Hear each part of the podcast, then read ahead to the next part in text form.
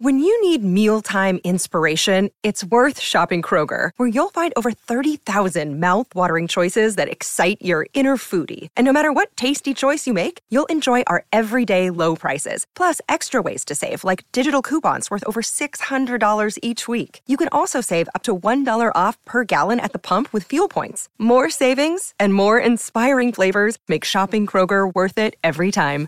Kroger, fresh for everyone. Fuel restrictions apply.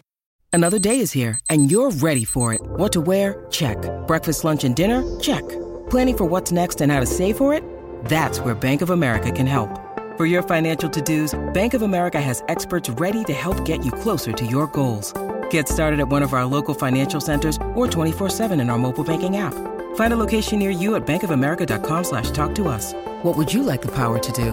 Mobile banking requires downloading the app and is only available for select devices. Message and data rates may apply. Bank of America and a member FDIC. Hello, everybody. This is Marshall Poe. I'm the editor of the New Books Network. NBN listeners like to read books and buy them. So we thought we'd tell you that right now, our friends at Princeton University Press are having a remarkable site wide sale. You can get 50% off books, including ebooks and audiobooks, with the code 50, F I F T Y, at checkout until May 31. You can save some real money on Princeton University Press books. I encourage you to go there and check it out.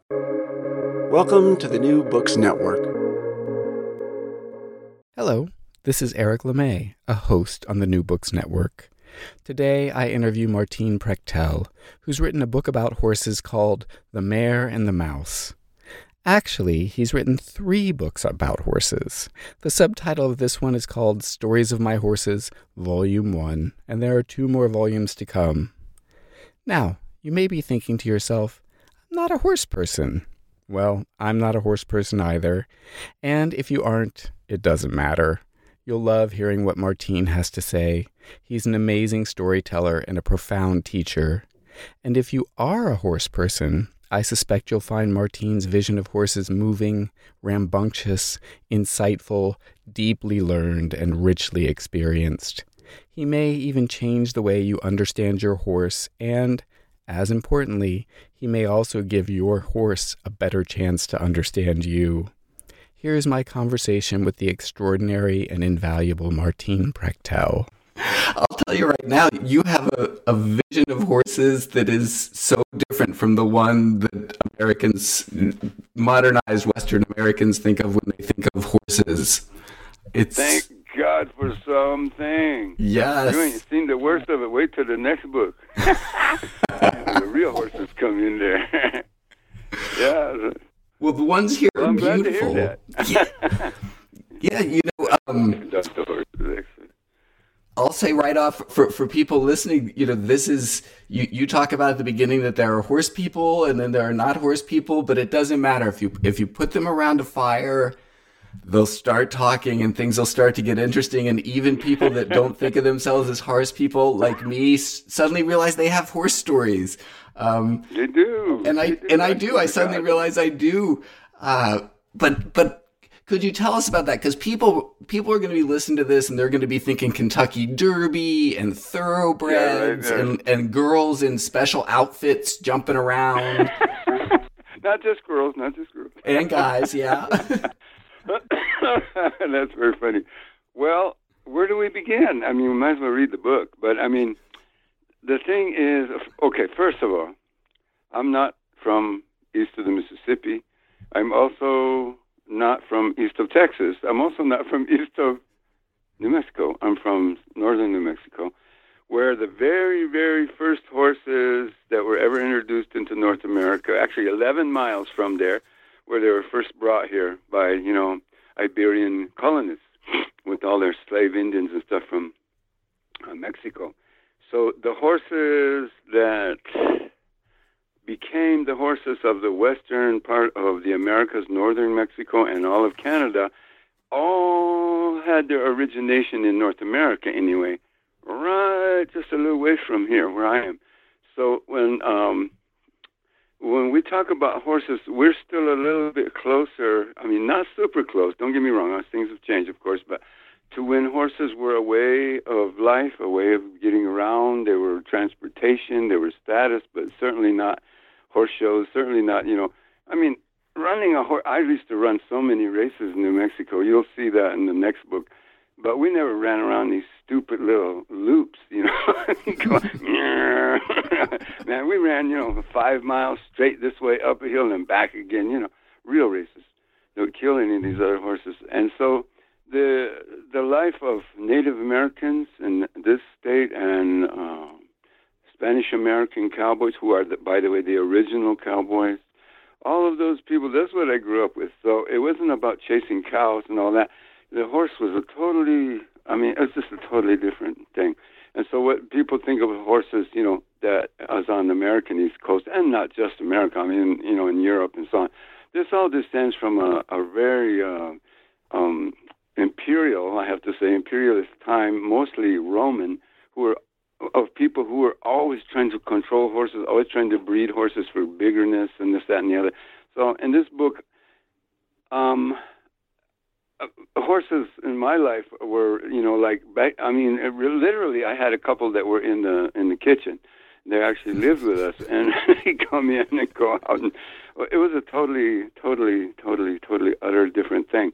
So um, to describe that, most people are very opinionated. But the thing about that is, is that human beings, and in particular Eurasians, anybody that's from China to Ireland, if you take it back 2,000 years, they have very, very similar relationship with horses as we did as uh, young people on these reservations, and um, not that all that different. And uh, you read all of the complaints, for instance, of Romans about Celts and their horses, or you read all the complaints about Greeks and Scythians and their horses, or you read all the complaints about any and the Chinese, for instance, they, they have very little capacity with horses. They always had to hire all of these wild Turkic, Xiongnu tribes and everything to run all their chariots and teach people how to ride and this, that, and the other. And throughout the dynasties, different ways. But they're always complaining about the freedom and the richness and the capacity of all these quote unquote unfenced horse people who lived with horses and their livestock um, on you know on the land, and uh, so uh, me and my you know crazy life that I've lived, everyone always thinks of me with Mayans and all that sort of thing. And Mayans have a big thing about horses too, but they don't have a big horse culture because it was against the law with the Spaniards. But what I found when I was a kid, anyway, is I knew a lot of you know old white cowboys. I mean, we're not talking about these guys you see on you know country singing and all that nonsense, but and we're talking about the the real guys that were here. They all all of their cultural uh, horsemanship came from um, Mexican Americans, and the Mexican American ones came from Native Americans of northern Mexico, and that all came from Spain, and most of the Spanish stuff comes from North Africa. And I mean, there's uh, like books in, in Mexico you can read. I mean, they know that but in, in North America, they all have everything coming from you know, you know, uh, England or Ireland or something like that. These people didn't have horses at that time, so I'm talking about way long time ago.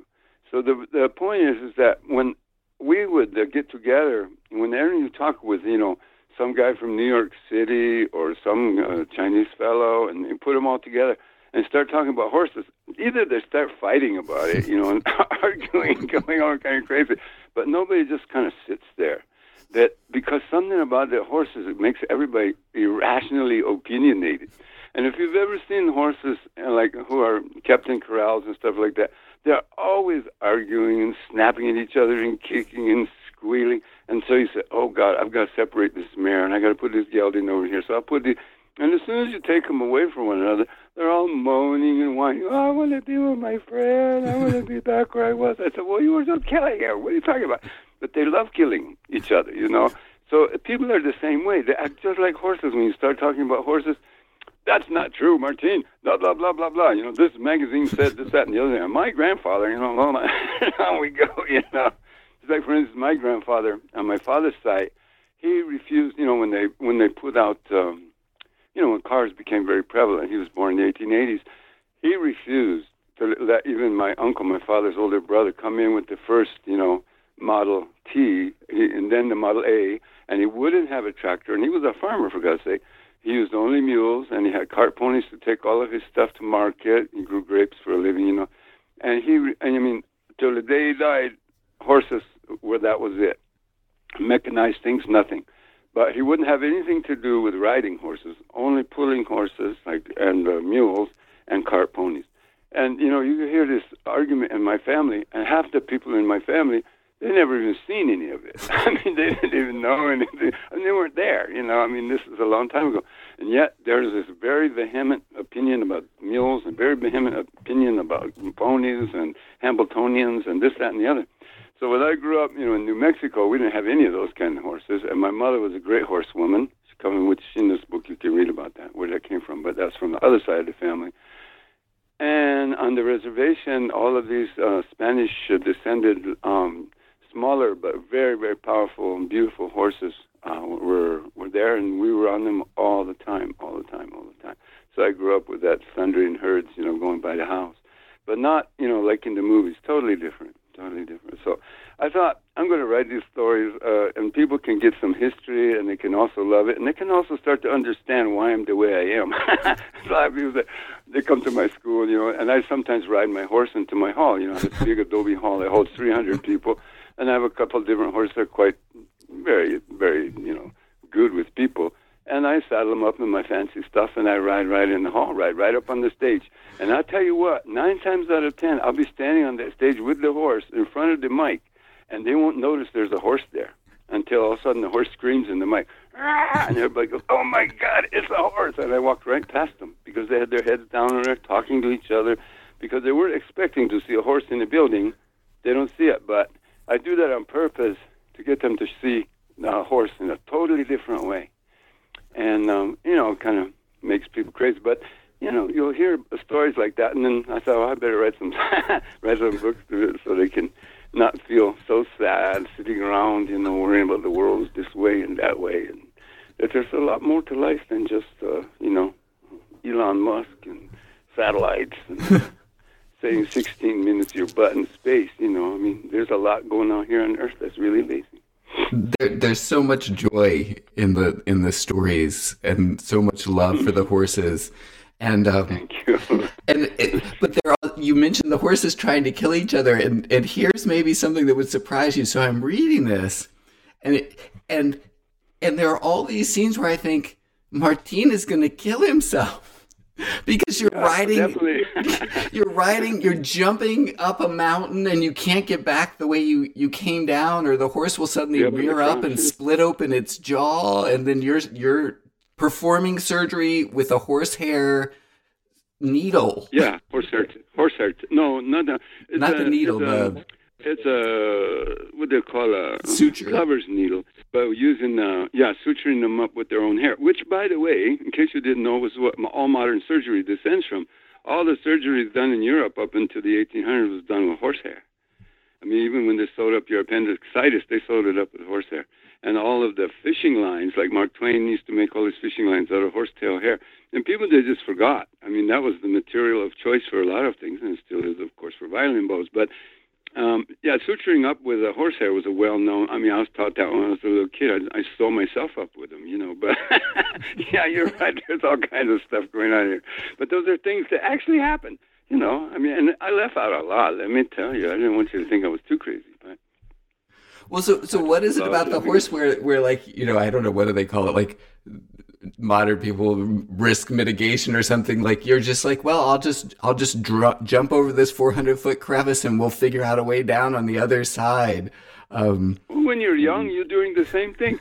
You get in a three ton car you get on the freeway everyone's driving 70 miles an hour you know with uh, uh, a big old tank full of combustibles that would blow you to bits in 15 seconds if you hit the wrong thing you're, you know, and you're going down there, and you're just, um, you know, confident that the guys who made the car made it so it will stop when you ask it to, you know, without bashing you through the front windshield. I mean, you know, I mean, come give me a break, man. I'm only going 45 miles an hour. You know, I'm not going to 85. so I'm like, ah, these people, they're they're they're a little out of touch, man. But at the same time, when you love the land and all that, you know, you come up to these crevices. I grew up with them, you know, so I know what's going to crumble and what's not going to crumble, but you never know. You might be going to your death.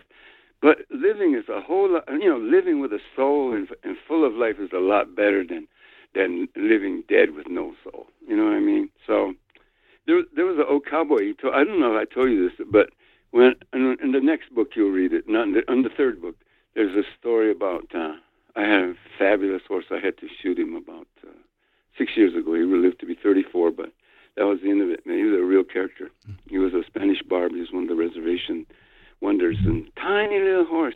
He was only 13, 3. You see, here I go. I'm going to tell you stories that's not in the book yet. Oh, I don't think. You see, that's exactly what happened. Anyway. I want to hear it. I want to hear it. I did a, well, I did so many things with this. Well, this horse did so many amazing things. And he was so little that all these guys are on their thoroughbreds and their Trakehner's and their fast little Arabs will always just laugh. And Yogi Bhajan, he tried to buy this horse from me so many times. And, you know, I wouldn't sell it to him. I mean, he offered more and more money because he wanted it for a polo pony because he knew he could never lose with this horse. He was so fast and so intrepid and so brave and so crazy. But let me tell you one thing, he was almost impossible to stop. So you had to really know how to do it. So one time there were some people asked me to demonstrate the old time horses in some sort of living museum they had south of Santa Fe there. And I said, Oh yeah, anything to ride, man. So I came down and I was riding around doing all these things and lots of people out there, tourists and what have you. And it was time to, you know, go home in the evening. And so I was just running like a crazy madman across this uh, swale, and I was going up this by this embankment to take a shortcut to get to my horse trailer. And there was an old, um, what they call here, uh, an irrigation canal. It's sort of like a ditch, but they're very, very effete here. We care a lot about our irrigation canals. That's how we get the water to our fields but it was overgrown with sacaton, which is a very tall grass, so you couldn't see the ditch, and I didn't actually know it was there. no one had used it since the 1700s, but it was seven feet deep, man. You know, and so I'm going along, horses going along. Usually horses, you know, they they sense a drop, you know, and they'll stop and they won't take you into one. But uh, a little Amariento this time, he was going to jump it, and it was too wide, and we went down out of sight into the sacaton and just disappeared. And as far as the crowd was concerned, you know, we had done a Houdini trick because we were in the midair, and all of a sudden we weren't there anymore. We were on this side of the grass, and we were on that side of the grass, and we were gone. And everybody started clapping. I guess I don't know because when I hit the ground, I was not cold. The horse was not cold. it hit so hard. Luckily, I didn't break my neck or his. And I guess the horse got up, which is usually very dangerous because when they get up, they usually kill you by breaking your neck by stepping on it or stepping through your gut, you know. But I wasn't awake to be there for that. And this guy he wandered down the, the ditch, hidden by the grass. Nobody could see it. But there was this one old cowboy guy who I'd never got his name. He saw the whole damn thing from a particular angle. He went down, got my horse, and brought him back, and got me to my feet and kind of woke me up. And he says, "Son, I remember this very clearly." Says, "Now, son, remember, there's two kinds of riders. There's those that fall off, and there's those that are gonna fall off." And the main thing is to feed God by the beauty of your trajectory. Not whether you're going to fall, but how you fall that matters. And you just uh, filled God's belly all to hell. That was the most beautiful uh, uh, drop out of the sky I'd ever seen in my whole life. so he gives me my horse, right? And I'm like waving in the wind. I can hardly stand up. I'm totally blown out. So I climb back up on my old saddle, you know, and I jump out of this ditch and we kind of all the people went to their feet and they were cheering and yelling because they thought it was all you know a gag, you know. And I'm like, holy Jesus, so lucky to be alive. So you know, I mean, stuff happens, but sometimes God's fed by the way you do it, man. So. Yeah, God bless that man. I never got his name. I don't know who he was. He was just standing there. Maybe he was a spirit for all I know, but that's what he told me. you you said in some of your other interviews that, that people sometimes ask you to Martine, how do you pray? How do you pray? And, and that sounds like maybe one of the grandest prayers you've ever pulled off. Well, that was just God protecting me. No, when I pray, I actually have a praying horse. That's going to come in the third book. Mm-hmm. You'll get more of that. There's there's a certain amount of it in this one, but um, I have horses that know all the direction that I pray to and know how to stand in the middle of rivers when I'm praying in the water and up on top of mountains on the side of different uh, hills and different cave areas. And they just know. I don't have to train them. And once I'm uh, giving my offering here, they know to turn to the left and go all the way to the right and 180 to the. And when we're done, they know the song that's coming. They listen to the song. And when the song's finished, we head off to the next stop. So oh, we have what we call praying horses. So we call it being mounted in church, more or less, you know. Mm. So this um, this capacity isn't not unique to me. This is you know something with all the people I grew up when I was a young kid. They they did that quite a bit, you know. so yeah. Anyway, this is just the beginning of of this series because I originally was just going to do it with one one little volume, you know, because it was a mom and pop uh, publisher who, uh, you know, they inherited a press and they didn't really actually ever put out a book themselves. It was their parents and grandparents. And there were students of mine. And I thought, well, well, let's do the horse book, you know, and then we can have all these other new age guys doing this very heavy stuff over here on the side, and we can do this, and this is also heavy, but it's from a different angle altogether.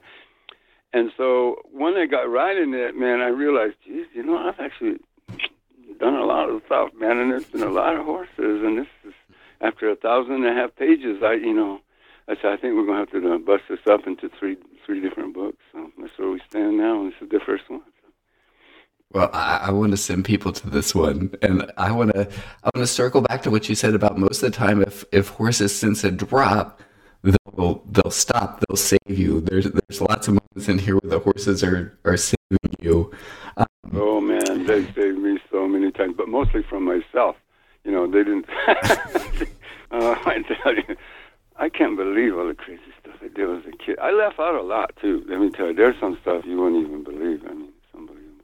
There's some horse things in some of the other books too, like in um, uh, the books like uh, Benefacio's Roses and all that. You you will read about uh, a beautiful little mare I used to have when I, oh I didn't own it, it was my neighbor's, and she saved me from uh, freezing to death in blizzard. I mean, you know, all just brought me totally home. I had no idea where I was. I was totally lost. And uh, two guys did die up there, you know, on the same blizzard mm-hmm. there north of Taos by San Cristobal. But, um, you know, oh, yeah, no, they, they, but they saved me in better ways than that. They saved me because it's just this this feeling of the horse underneath you just loves being with you and you love being with them and you're on the land. You're not like riding in a, you know, in a bridle path somewhere. It's in the wild you know, it's just you're there together and you're taking all the chances together and you're living together and being together and the smell and the taste and the sweat and just the friend, this big giant heart beating inside this animal and pumping all that blood to carry you across the land. You know, I mean, there's no reason why they should do that. You know, I mean, God to say, put this horse here so this guy can jump on his back. You know, I mean, the first time you see a giraffe, they say, hey man, let's ride that thing. You know, it's, no, I mean, uh, this is something that is just a gift, you know. So I just wanted to give an idea how it went about it. As a little kid, uh, there was an old man who saved my life. I had busted up my knee pretty bad and doing something running, and he was the guy who taught me so much about animals and about horses and and about sewing up, you know, sutures like that and how to shoot them when they're, you know, beyond help and, and or if you don't have a gun, how to kill them and so forth he he was just a, a treasure of all times. And uh, I never say his name in any of these books because the natives that I grew up with, I don't even tell the town where I grew up because they don't want anything ever published about them ever in history. And so far, I've been able to respect that. But I don't want anybody to think I'm, you know, holding out on them. There, those people are there. But anybody who passes away, we never mention their name. Uh, we we develop new names for them. But that man was really, I mean, he was just a mentor of all times for me when I was a young guy, and he taught me, you know, to live fully, but he also taught me, you know, what to do when when living fully gets you in the jam. So, you well, that's very necessary, you know. I tell you what. Uh, yeah, he shows up well, a, a, couple times in the book. He's the guy that taught you to make a halter. Yes. Uh-huh. Yeah, well, yeah. they used to. The cowboys used to call it a squaw halter. It's kind of a deprecable word, but the Indian halter they call it now like all my kids here, and like my kids that are with my family here, I always teach them all the things I know, you know, and I don't need a halter. I just zip, zip, zip, zip, zip, zip, zip, and I'm halter, you know, and um, and then when I don't want it, I just pull one little nut, and it's off and it's gone. So there's just all these things that people know and have known, and uh, uh, it's just, uh, I mean, because like when I got around more and more, you know, this Anglo people, I guess, you know, the major civilization, the richer, you know, people that have more money and stuff. Having a horse, you know, everybody just thought it was a status thing, you know, or some sort of preference. Where I grew up, it was a necessity. I mean, nobody thought, oh, I'm going to get a horse. I'm going to really be, I mean, like, with white people, it was like having a Lamborghini, you know. I mean, it was like, with us, it was like everybody has at least three horses or four horses, no matter how, you know, poor you are, because we had a little bit of land, you know. And so the idea that oh, it's very expensive. It's going to be all the vet bills, and then all the feed, and then you've got the you know all of the farrier, and then you've got all this equipment, and then you've got saddles and bits and combs and sprays and like on you know, all these crazy things. We don't have none of those things. I mean, we made all our own saddles. We made all, which you know, in, in the next book you'll get a better taste of all that sort of thing we made everything and we did everything and we trimmed our own horses' feet. We didn't shoe any of them because the horses we had didn't need shoes. You know, the modern horse has to have shoes. These guys, I mean, horseshoers, if you bring them over, say, I can't nail into that. It's too hard. You know, okay, don't then. You know, just trim them. You know, well, it's pretty hard to trim too, damn it. You know, and I said, well, do your best. And we just, uh, and we even trained our horses to ride without reins you know, so we could ride them without any headstalls on. So we rode them totally with toe pressure. We didn't ride, you know, sitting, you know, kind of like a stick holding uh, with our uh, little, you know, a little spoon with an egg in it, or what did they do? a spoon with water. I think they, it's kind of cute actually. I, I kind of like that. I tried it once myself. I, very funny, but um, yeah. So uh, going on and on. But people with horses, I mean, it's unbelievable how they will talk and will tell stories and will never end. And they just love their animals, even the people I don't agree with. You know, I mean, they most of them really actually do like their animals, and they do love horses. You know, so you just got to give them that. Well, you say several times in the book that, that horses, if you if you give them the chance, they'll teach you how to be a, a real person again. That that there's a way that they can, you know. Well, with a real horse, with a real horse, mm-hmm. with a real horse, with a horse. See, horses are just like people. They get raised in a way that has. We in, in the American West, we have kind of a facetious phrase we use, which is called horsality. You know, horses that have a personality are a problem because we got enough problem with people with their personalities. What we need is a horse with their own horsality. And a horsality is nothing like a personality. In other words, if they grow up not knowing how to be a horse, they're you know just as neurotic, just as insane, just like the ones a lot of people know about in the big cities or close to them. Whereas uh, horses that um, any kind of horse actually. Oh, I have a beautiful chapter in the next book it's called The Wild Rose. The book's called The Wild Rose, and the chapter's called The Wild Rose. It's about a horse that gets indigified. She turns out she was a Secretariat uh, thoroughbred racehorse uh, granddaughter who was absolutely impossible. She couldn't, she was too uh, neurotic to even live. She almost killed herself just trying to drink water and drowning, you know. I mean, it's unbelievable. But she came around, and uh, it was amazing how that happened. So I think a lot of time what I was trying to say is that the right kind of horses with people who are conducive and not being just total idiots. I mean, you don't start jumping ravines the first day, for God's sake. But, uh, you know, you slowly learn how to relate to something besides your own desires. Because when you try to get a horse to do what you want, they're not going to do it. you know, why should they? You know, it's like trying to get a cat to come when you say when you whistle. You know, I mean, some might do that. You know, but hey, you know, who knows? But you start to learn what it is instead of trying to get what you want. Trying to realize what there is to have and how to live. You know, and start to ride what you're being handled, what you're being handed, instead of trying to make the animal do exactly what you had in mind. Which nine times out of ten wasn't a good idea to begin with. You know, like half the stuff I did when I was a kid, if the horse had done what I told him, I'd be dead. You know, the horse said, "Not doing that. I'm going this way, man. You know, not down this hill in this blizzard and you'll tumble to our damn death. You're a nut. No, we're not doing that." And I'm like, "Oh, oh, mm, right. Okay, cool." At the same time, you know, we do have to have a relationship of uh, the way we work together. But I'm not a horse trainer, and this book is not about me knowing anything. It's just about what happened. You. Well, you had you had this horse that, speaking of horses with horsalities, that, that preferred to move up and backwards. Oh God, Shunk man, he was such a. Oh yeah, I got swindled with him when I bought him. But it was a very funny when I would start to you know, wrestling mailboxes and all that. I was going to say, could, could, would you would you be willing to share with us what a mailbox is like for a horse? What are what are those mailboxes out on the the highway? Well, yeah, like when you're out on uh, rural routes, you know, they used to have a thing they call a star route, and you know where the the person who's delivering your mail. And it used to be in, in New Mexico when I was a kid. Believe it or not, I was still down with a wagon, uh, with a horse, you know, up in the mountains, and the mail drivers were really good horsemen And uh, then, of course, it went to trucks, and now it's these little cars. Now, mostly everybody just uses email. but you know, in those days, you have these rural route boxes, and you know you have to buy your own. So they sell them, and some of them are very big. If you're expecting to get a lot of packages, you get this gigantic thing. It looks like a barn, you know, with a big door.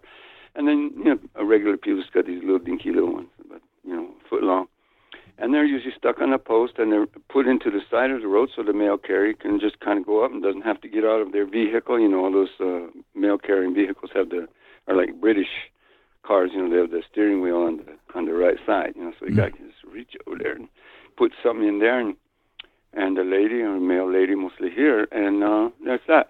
But with horses, you know, horses who are real horses I mean, that that is a monster, man. You know, he's got a mouth, it opens up like that, and you reach inside that mouth, and you got all these things that go, and these bills, you know, crinkle, crack, all, ah, and the horse is gone, man. You know, like if this horse is just learning how to be a horse.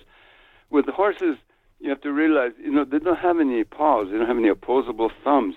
They have the ability to get the hell out of the, out of town, and running and getting away from something is what they do in the wild. So when anything is threatening to them, they either pull back and or and check it out if they're like a stallion or something, or if they're a regular horse who's waiting for other horses to tell them what to do, they just they just go. And so when you're trying to get a horse used to things, a lot of people nowadays what they do is they try to de they call it desensitizing your horse to different stimuli, so they're not afraid of chainsaws or cars or airplanes or you know, going into a metal box, you know, like, oh, okay, I, I, I don't even want to do that, you know.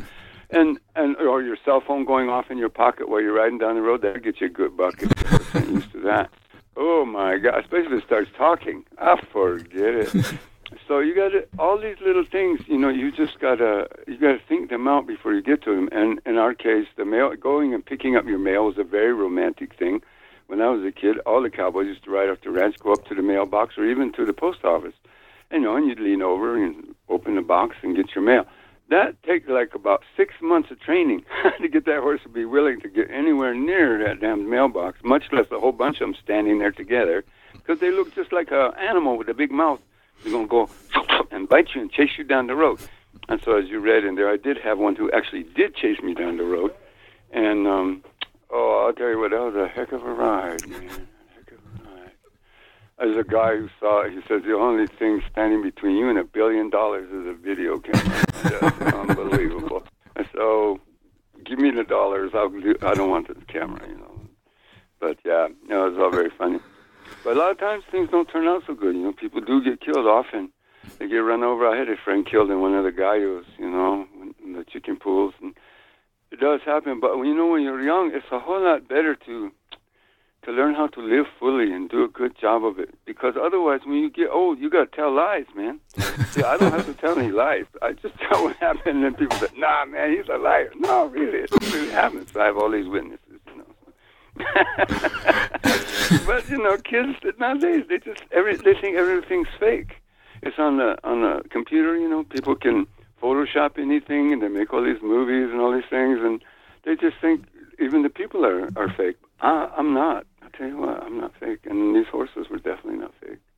No, no. Like I said, I still got one of them over here, still alive. I think there's a Gallo festival in two days, right? July 24th. Yeah, they just uh, they just finished one up on the 14th. Okay. But because of the COVID and it's on the reservation, they're not going to allow any outsiders to see. I don't think because they're trying to make sure nobody, you know, gets infected with anything. But, but yeah, and they're they're not widely publicized. But yeah, it's so uh, amazing. I, I have a, a horseshoer. Well, he doesn't shoot my horse, but he comes over and trims my uh, my broncs, you know, and the the rougher stock. So, and he was just here yesterday, actually. And uh, Alex is a big New Mexico boy, you know, big guy, beautiful guy. And he he had never seen the guy. They'd heard of them, so I we put him in contact with all the native guys, and so he was, you know, doing all these trims and all these horses. And he said, "Man, I've been to a lot of rodeos and I've been to a lot of eventing, man, but this, that's nothing compared to what's going on in these things. And it's been going on here all my life. I said, I tell you, it's really, I mean, talk about wall jumping and running away from people trying to pull you down. I mean, it's like, I used to love to ride in those dang things, man. But to get a chicken, forget it. You have to be fast, man. But a little dinky horse grows really fast, you can do it, you know. And there's those old guys you got to watch out for. Those 40, you know, big old fat 40 year old guys who going to knock you off your horse, man. The little guys, you know, can go fast, but them other guys just whomp you right off. There's absolutely no holds barred, you know, and they're just all laughing, having a good time, you know. But, uh, well, we. we can, can you backfill a little bit for us? Because I, I, I can hear listeners out there going, "What's a gallo? What's a gallo?" Buy the book. Uh, the the glossary is worth the whole book, man. it is. It is. I'm reading along like and you know getting these terms. I don't know. I'm not going to do the guy here on the on the okay. air, but okay. The mostly because I'll do it at this service. You got to go through the whole thing. The word gallo, of course, I'll do a little bit. Is is uh, is a Spanish word, you know, just like the Italian word, which means rooster. And when uh, in England, in uh, Spain, some parts of Italy, all of North Africa to this day, there's a lot of contests that have to do with what they call fantasia or riding, where you, for instance, you'll have a little ring that's tied from two posts, and you come along with a stick or a spear, and you try to nab that little ring and run off with it, and everybody tries to take it away from you.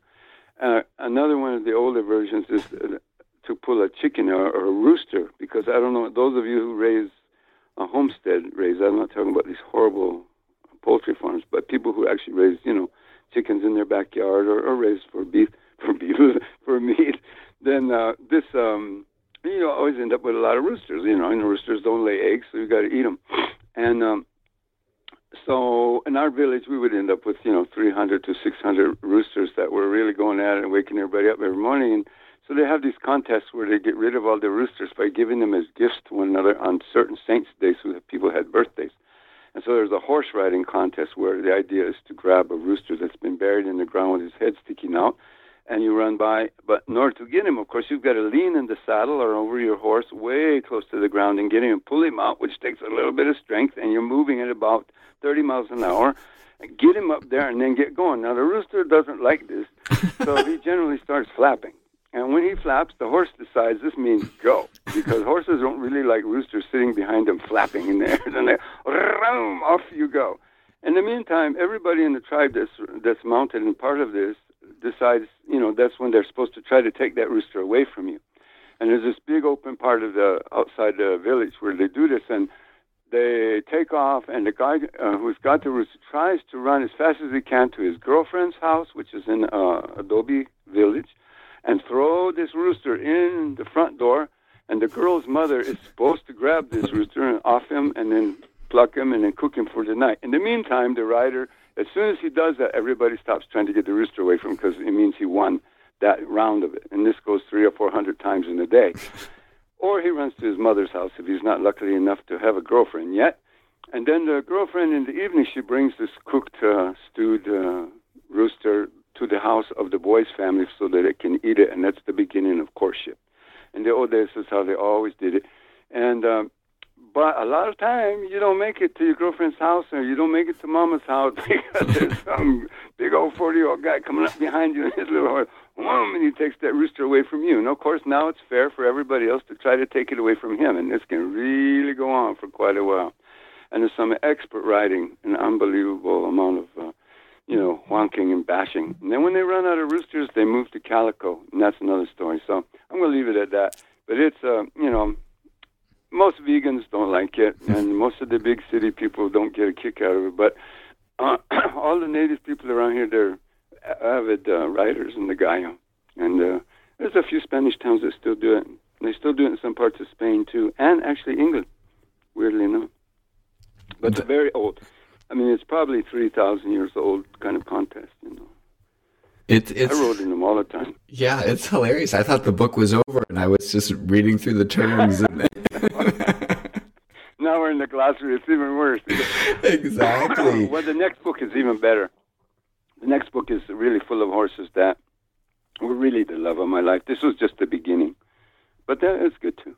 Very good. Yeah, yeah. Well, you've never been reined in by by the conventions of bookmaking. You know, your your introductions are big, your acknowledgments are bigger, and uh, there's there's there's one I think it's There's a lot of drawings too. There's Drawings, beautiful in- drawings, which you do. I want everybody to know that. Yeah. And you're a painter as well. The covers are just I mean, sometimes people don't. You know, you're talking about a bit or a saddle, and if people are not horse people, they don't know. You can look at the picture too. it's true. Also, see what it looks like to have me nine feet in the air with a mailbox chasing me on a horse. I don't think you need to be a horse person for that chapter. And then there are some mysteries. There, there's a horse that this beautiful, friendly horse that you have this amazing relationship with, but but for some reason, every once in a while, it just decided that it was going to throw you off as vigorously as it could. oh, Sahalani. I mean, Yeah. that one, the one at the end. hmm Yeah, yeah, she was amazing. Yeah, yeah. Well, she uh, that's the three-hour mare. Well, there, there's a lot of learning in that chapter because um, people don't realize. You know, a lot of, I don't know if you ever looked into it. I mean, hopefully you haven't had to. But if you like start reading on horse literature, like modern horse literature in Europe or America and French or Italian, especially English, 99% of all the horse books that you read are what to do with your problem horse. you know, what to do with a horse that won't cross the road, what to do with a horse that won't do what to do with your horse when he won't let you saddle him, you know. And there's all these problem things there, and everybody's having all these problems, and it's like, it was pretty comical. And, you know, granted, they've bred horses not to be these giant, uncontrollable, weird ass things, but the uh, with Sakhlani, she was uh, one of the first horses I ever owned that was a horse from the reservation. It was not just a, a, a crossbreed, you know, whatever horse out there. It was one of those original Spanish horses. And uh, I had a problem at one point when I trained uh, trained her. You know, when I started riding her, and I wasn't a trainer. You know, I just basically, you know, slowly talk everybody into doing it, and then go for it. And pretty soon we we're we we're going. But uh, she um, she'd start bucking, man, and I couldn't figure it out. And after a while, I realized it was she started bucking exactly at three hours. And it was very comical. I'd get my grandfather's watch because I didn't have a watch. I had my grandfather's chain watch, you know. And then, then when we're getting up on three hours, I'd just stop and I'd get off and I'd take the saddle off. We'd sit there either drink tea or do nothing, and then hmm. throw the saddle back on, saddle up. She never bucked again in her whole life. And there's a whole story about why that is, and I finally discovered what what her reasoning was in her head, you know. And so instead of like trying to beat her into submission or have her do what I want, I realized the reality, and I you just had to roll with it, man. That's how she was, and that's how it was going to be. And so you unsaddle at three hours, and if you didn't understand unsaddle at three hours, well, away we go, man. You know, bunka dunka dunka dunka dunk. We're going to be bucking, man.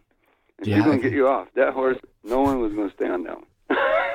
she didn't do two moves the same in a row. So, and she was little, man. She just, there you go, butt, you know. Everybody wonders why I don't have any bottom. If you read this book, you're going to know why. People look at me and say, "Man, you got a big old chest, and you just don't have no no no no butt." I said, "Well, I wore it off, man. You know, wore it off. All New Mexican men have no bottoms. There is it." They're they're they're, the, they're connected to the horse somehow, or well, you you say one. wear it off, man. It just it just stands it, sands your butt right off, you know.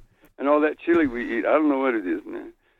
I remember when I first we first got married, my beautiful wife, and she had come to New Mexico, and we went down to do some things down, uh, see some ceremonies in the village where I grew up. And all the men came out of the sacred house, you know, and everybody's waiting. And she leaned over to me, and says, "You know all these guys, don't you?" I said, "Yeah."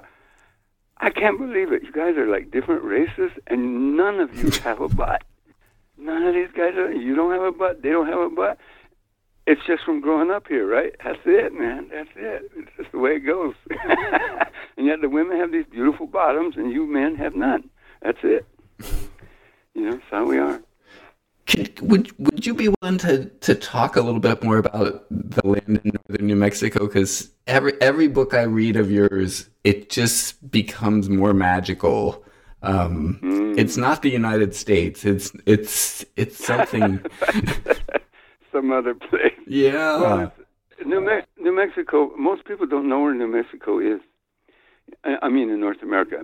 I, actually, you know what's funny? If you read uh, like an Encyclopedia Britannica or anything written in French or Russian or even Chinese, they know more about New Mexico than Americans.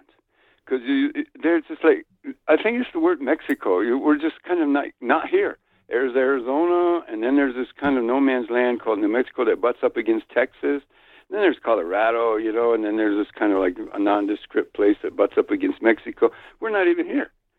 And we were always used to laugh about that when we were kids because, you know, we had a couple of really famous football players from New Mexico. Jim Brown was one of them. Matter of fact, he married a girl from the town I was from. And whenever they would announce it on the, you know, when he was playing football, they always make it like he was from Argentina or something. You know, he's like, no, I'm from New Mexico. So, well, where exactly is that?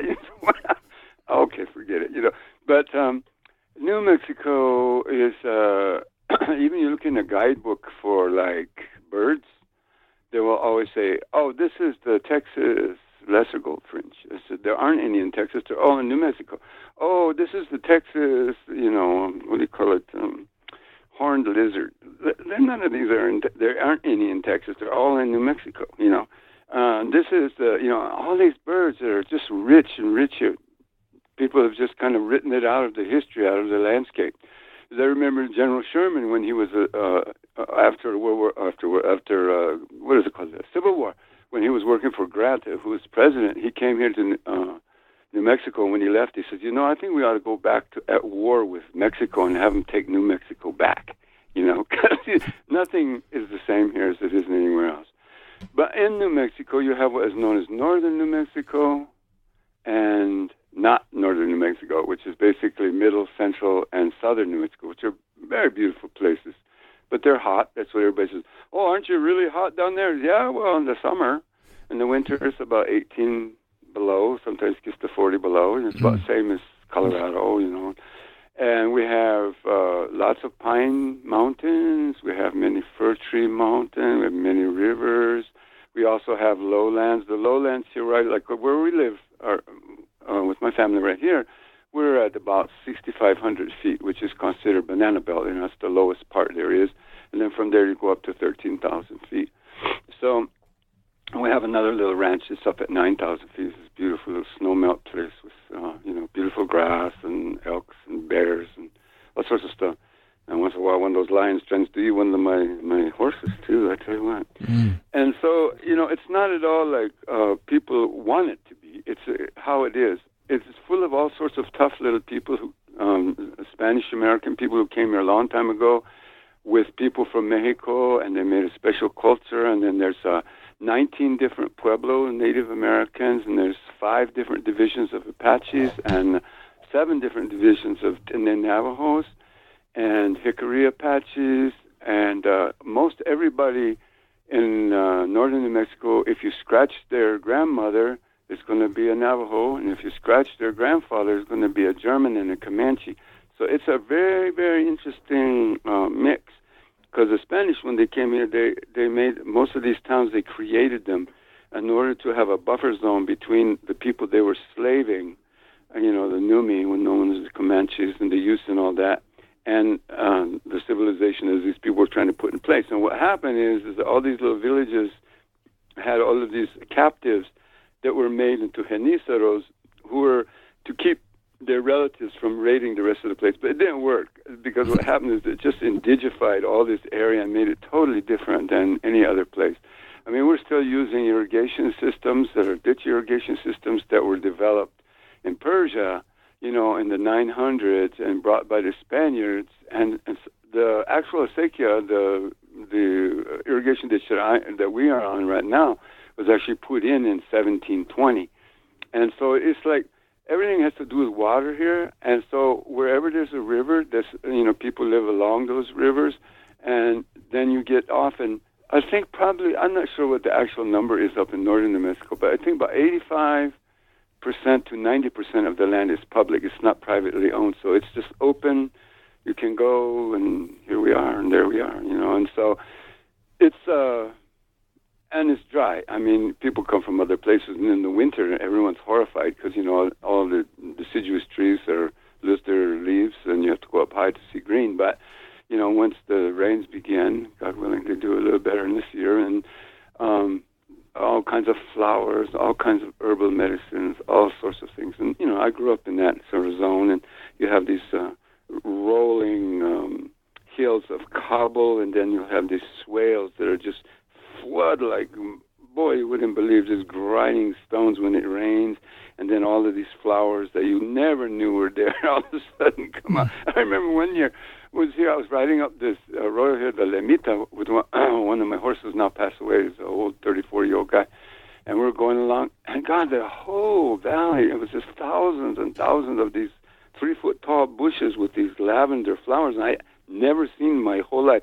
So I took a couple of them, put in my saddlebag, and I brought it down, and I showed it to this uh, my my neighbor who was in her 80s says, "No, I've never seen any of these, but my mother used to talk about these." So those seeds that were sitting in the ground, waiting for so long to come out again, and that's basically northern New Mexico. I mean, things are just hiding in the ground, and springs are spring up, and then they're gone. Uh, there's birds that no one's ever seen before. They're hybridized between this and between that, and uh, I love, as you can see, I, I love my New Mexico deeply, but. Uh, it's I tell you what, you know, politically, well, recently it's not so bad, but it's it's pretty rough going. But um, the land and the people tend to be pretty much right there with you, and they're always helpful, and they, you know, and a lot of time, you you meet somebody. And in the next book, I got a, a story about an old guy named Peter Vigil, where I was riding with a Navajo guy to go get some spring water across a, a piece of land that was BLM land you know, Bureau of Land Management, it's public mm-hmm. land. And this guy comes running up with his little pistol in his, you know, saggy little pants, little skinny old man. There was a whole bunch of cows in the road and on the trail. I was just going to shoot him off so we could go up to the spring. And he says, "Who the hell you think you are?" And I said, "Well, I'm Martin Preto. What's your name?" You know, blah blah. He said, "You think you're something?" I said, "Well, my mother told me I was human. I guess that's something. Did she tell you you could cross anybody's land?" I said, "No." She said, "I should always ask." Well, this is my land. And I said, can I cross it? Yeah, sure, come on over. And then he took us in for coffee and became the best friend I ever had, you know. And there's a typical New Mexico scene where everybody, you know, comes up on you all, you know, like uh, con- contrary and then ends up becoming extremely close. So a lot of people didn't understand how we are, but, you know, we're kind of independent. It's like during COVID, everybody was being isolated. Half the people here didn't even notice. They were like that to begin with, you know. So after a while, they start wondering. I guess we better go to town. Why doesn't anybody go into town? Yeah. So, well, you know, crazy. Well, everybody. You know, the old days are gone, but you know, some of these things are still going on, and you know, people always try to move here from like other parts of the world, and they always get chewed up and spit out because you know you can't bring permaculture here and try to grow a cabbage. I mean, it's it's going to mummify, man. You know, so you got to do it uh, the way it's always been done here for three and four thousand years. Give it a shot. Well, I, I, we're we're almost out of time, but I want to. There's there's a bit of question that's just been going around in, in my brain. Um, you know, so much of your teaching in, in this book, I don't know, it's storytelling in this book, and in some of the other books, it's teaching. Is it's about not getting what you want, right? Like the, the horse that doesn't let you do what you want is the one that saves you. That not getting what you want right. lets you be a person. Um, and and I came across one of your teachings where where you talked about the the ritual of the the decoy among the Tzutujil, and mm-hmm. and that you create it's you know you you create a plan which is what you think should happen even if it's it's not maybe what you want. Oh i see what you're saying. Yeah, yeah and then you you don't do it. You do something else. you, you, agree, you agree to not do it yeah. Yeah well, can you, can, you just mentioned it in passing and i would love to hear yeah. more. Well that's really a good thing to remember about horses because that's basically what you end up doing anyway is what people want you know, and what they insist upon, especially when they get hot under the collar about things, usually comes from uh, being terrified. And instead of just sitting back, you know, checking it out. I remember when the the left, uh, ultra left in Guatemala came in with a great big old uh, plea to the old men in the council, of which I was part of, even though I wasn't an old man. I didn't have much say, but I was there, part of the deal. And they wanted to put in this water system because they thought we were, you know, all the Indians were being very backwards. And uh, these guys were native too, who were bringing this in. They wanted, they were college-educated Indians, you know, and they said, uh, we want this uh, this eight-cylinder water pumping and put in this big tank and pump water out of the lake so that everybody can have. And we're going to put all these tubes into everybody's huts. And and the old man says, well, why do you want to do that? So, so the girls don't have to go to the uh, the lake every day. Well, why shouldn't they go to the lake every day? Well, it's a lot of hard work for them to get those little, you know, those clay pots and put them on their heads. So, well, what's going to happen if they don't carry them? Their posture's going to go all to hell. Plus, they'll never get the news. We won't know what's going on because the only reason we know what's going on is all the girls go for water to the edge of the lake and they gossip and they tell each other what happened. They come back and tell us. So pretty soon we won't know each other, you know. And so there was this big argument. So the guerrillas, they said, well, what do you think we should do then? I said, well, just sit that damn pump here. And they said, well, it's not here. We don't have it yet. I said, well, there you go. Well, bring it and put it in front of our council and just leave it there for a couple of three years till it grows up. It might grow on us. And then if it looks good, we'll put it in. And if it doesn't, well, it can just sit there. you know, it's like, oh man, it was pretty crazy. But the old men in those towns and old women in those towns. Are you with me there? I'm there. I'm listening. Okay, I was I lost you in the phone. Okay, they uh, every year it was a custom, and it wasn't like something they just thought up one afternoon to make a plan to do a religious procession, and they would do the same procession every year. But what they would do every year that was different was they would plan a more incredible one, like the one they were supposed to have done a thousand years before, that they'd always planned to do and never had done. And they'd go and they planned it out in great detail. You know, there was no writing involved in those days. You know, people didn't write, but they had. um Everybody said, okay, then when we come here, we'll go left there, and then we'll put up all of these ones here, and then we'll put all this candle over here, and then we'll throw this one in here, and then we'll put those offerings over here, and then everybody will kneel, and we'll make this prayer here, and then we'll take it right. Everybody said, okay, that's a really good idea. And this will go on for hours. And when I was first, you know, learning, I was I didn't know what was going on. I thought they were actually making a plan, you know. And so they go through all this, and then that was it. And the plan, and then the meeting was over. And then, of course, two days later, we go to make the procession, and they make it exactly the same way they'd always made it, and never even once mentioned the other one. And the reason for that was is because the idea is of human insistence does have to have something. You have to give it something. You got to give it the plan. You got to give it uh, the time of day. You got to give it an offering, that's a sacrifice. Because if you don't, and you try to pull something off that doesn't actually belong to you, that isn't had the permission asked for, then you're going to run into trouble, and then everything is going to go to hell, and people are going to start to fight, and all that's going to happen. At the same time, you still have to have kneel in front of what the people want and yet you still have to do what the holies always want you to do. And when it comes to horses, I mean, this is like probably more uh, on insistence than anything else. I don't know about your Kentucky Derby horses. Okay, there's a couple of real cool ones in there too, by the way, or any of these crazy show horses, these neurotic insanities that everyone's running around circles. But uh, real horses, you can make all the plans you want in the world, and you just got to make sure that you know none of them are going to work.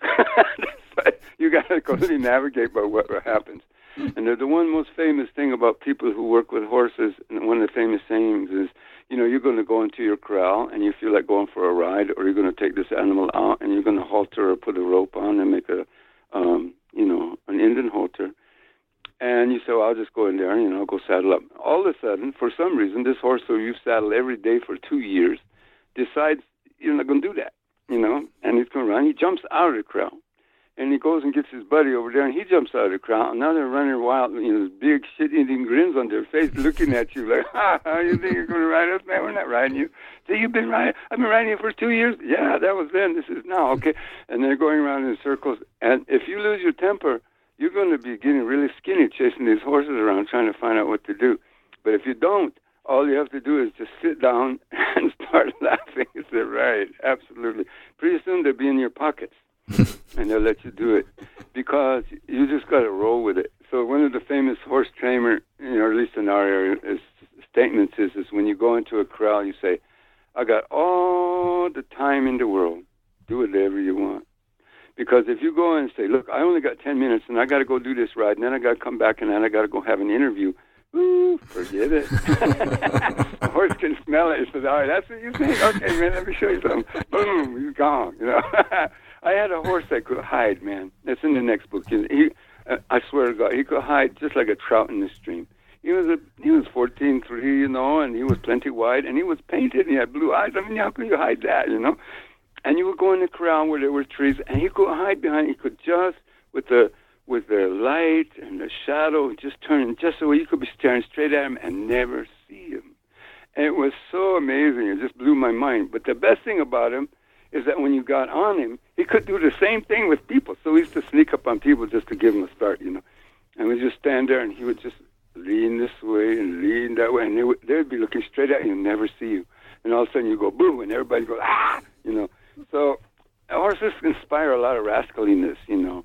But the thing is, you gotta have a, a certain amount of um, ability to say, I gotta understand that all my plans should probably be mitigated by the by the will of what nature is going to do, and then you got to roll with that. And if you can roll with that, then then you're going to be able to have a sense of humor. And if you don't, then if your horse does exactly what you say all the time, that means he's as depressed as you are. But you know, a lot of time horse, uh, their uh, things uh, that they do or what they're up to, you got to look at it in a different way and not psychologize it, but just kind of like, so there's got to be a reason for that kind of thing. It's like, for instance, you'll see in this book, it even says, every, you know, there. I mean, there are manuals, hmm. big, thick manuals on how to make your horse not get into a horse tank and muddy up the water.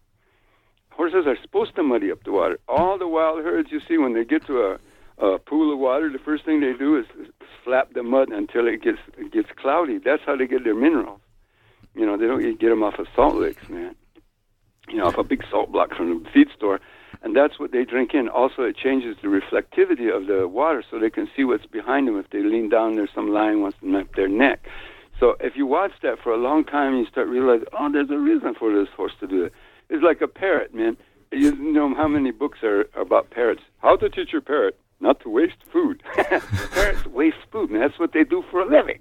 If you go to the jungle and the parrots are going from tree to tree, and the high canopies, you know, these macaws and all these little uh, red-faced parrots, they go to where no other animal can get to because they can fly, and they find all the different things that are ripe or almost ripe, and they eat one bite and they throw it away, and they eat one bite and they throw it away, and they eat one bite and they throw it away, and of course this rain of food is coming out of the sky, and so you got all these peccaries and all these coatimundis and all these raccoons and all these other animals at the bottom following the sound of these birds because they know they're going to be dropping all this food that they're wasting. They're not wasting it; they're feeding the world. Mm. So if you start to look at that, that that way with the animal horses, I mean, like I say, real horses, not the ones that are just as messed up as the people, you you will learn not only a lot, but you have a good relationship with your animal too. You know, so it's amazing. That's this is beautiful. This is beautiful. Yeah. I've had so many good horses and so many bad horses, but you know, they're always characters, man. You know, for beings. Oh God.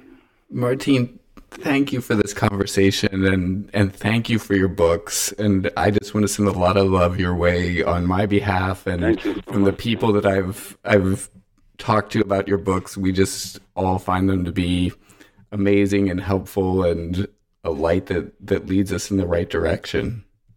Well, I just want people to to know that this book, The Mare and the Mouse, is not a kid's book. Although if kids get a kick out of it, that's great. There's nothing wrong with that for me. But it is teaches just as much as any of my other books. And that the fact is is that uh, I want the people to understand that you know the the life that we lead is very important. I mean, and the beauty is always possible right where you sit. This this book didn't take place three thousand miles away in Guatemala or in the Ukraine or in South America or, or in Africa. It took place right here in the United States, and everything that was in there is still in there. And that the the beauty of being able to be alive and care for the uh, being alive and care for the wild and care for the animal is not just about it, uh, about the wild being a resource. It's about this, this this your actual body. So all of the teachings that I have, even if they're you know been narrowed down into these tiny little sayings or they're in the bigger books, there's a really big book coming pretty soon. There, it's all the same. None, these are no different. And some people say, "Oh, you've gone off in a different direction." No, no, I haven't gone off in any different direction. I just gone on the other side of your house. You know, I, I've been hammering at you from the north. Now I'm hammering at you from the east. you know, I'm gonna be hammering wherever side I can get on, and to do the same thing. So there's no difference. It's just the joy of being alive, and the gre- deep, deep emotion of uh, of the loss that we feel for the loss of this kind of uh, capacity to have this joy. Doesn't mean that it's over. It just means that that uh, grief of that has to make beauty to fill that hole. And um, uh, animals, these horses, I owe them so much. I just thought I'd write a book to give them some of their honor. So um, thank you for listening. I think when a silversmith says he's hammering at you, that's a whole different thing. Ah, that's right. Yeah. That's right. Oh. That's right. That's right. Well, you've been reading. That's cool. I'm I'm very proud of that. Um, makes me feel good. Yeah, they're they're amazing books, and um, I hope that that when ones come out in the future, we can have a chat again. We can talk again. Well, if you want to, and God gave us all life and no suffering, we certainly will. All blessings, man. Blessings to you. Take care, Martine. Uh, you too. Be well. Let the rain come down. My name is Eric LeMay, and you've been listening to an interview with Martine Prechtel, author of The Mare and the Mouse Stories of My Horses, Volume 1, here on the New Books Network.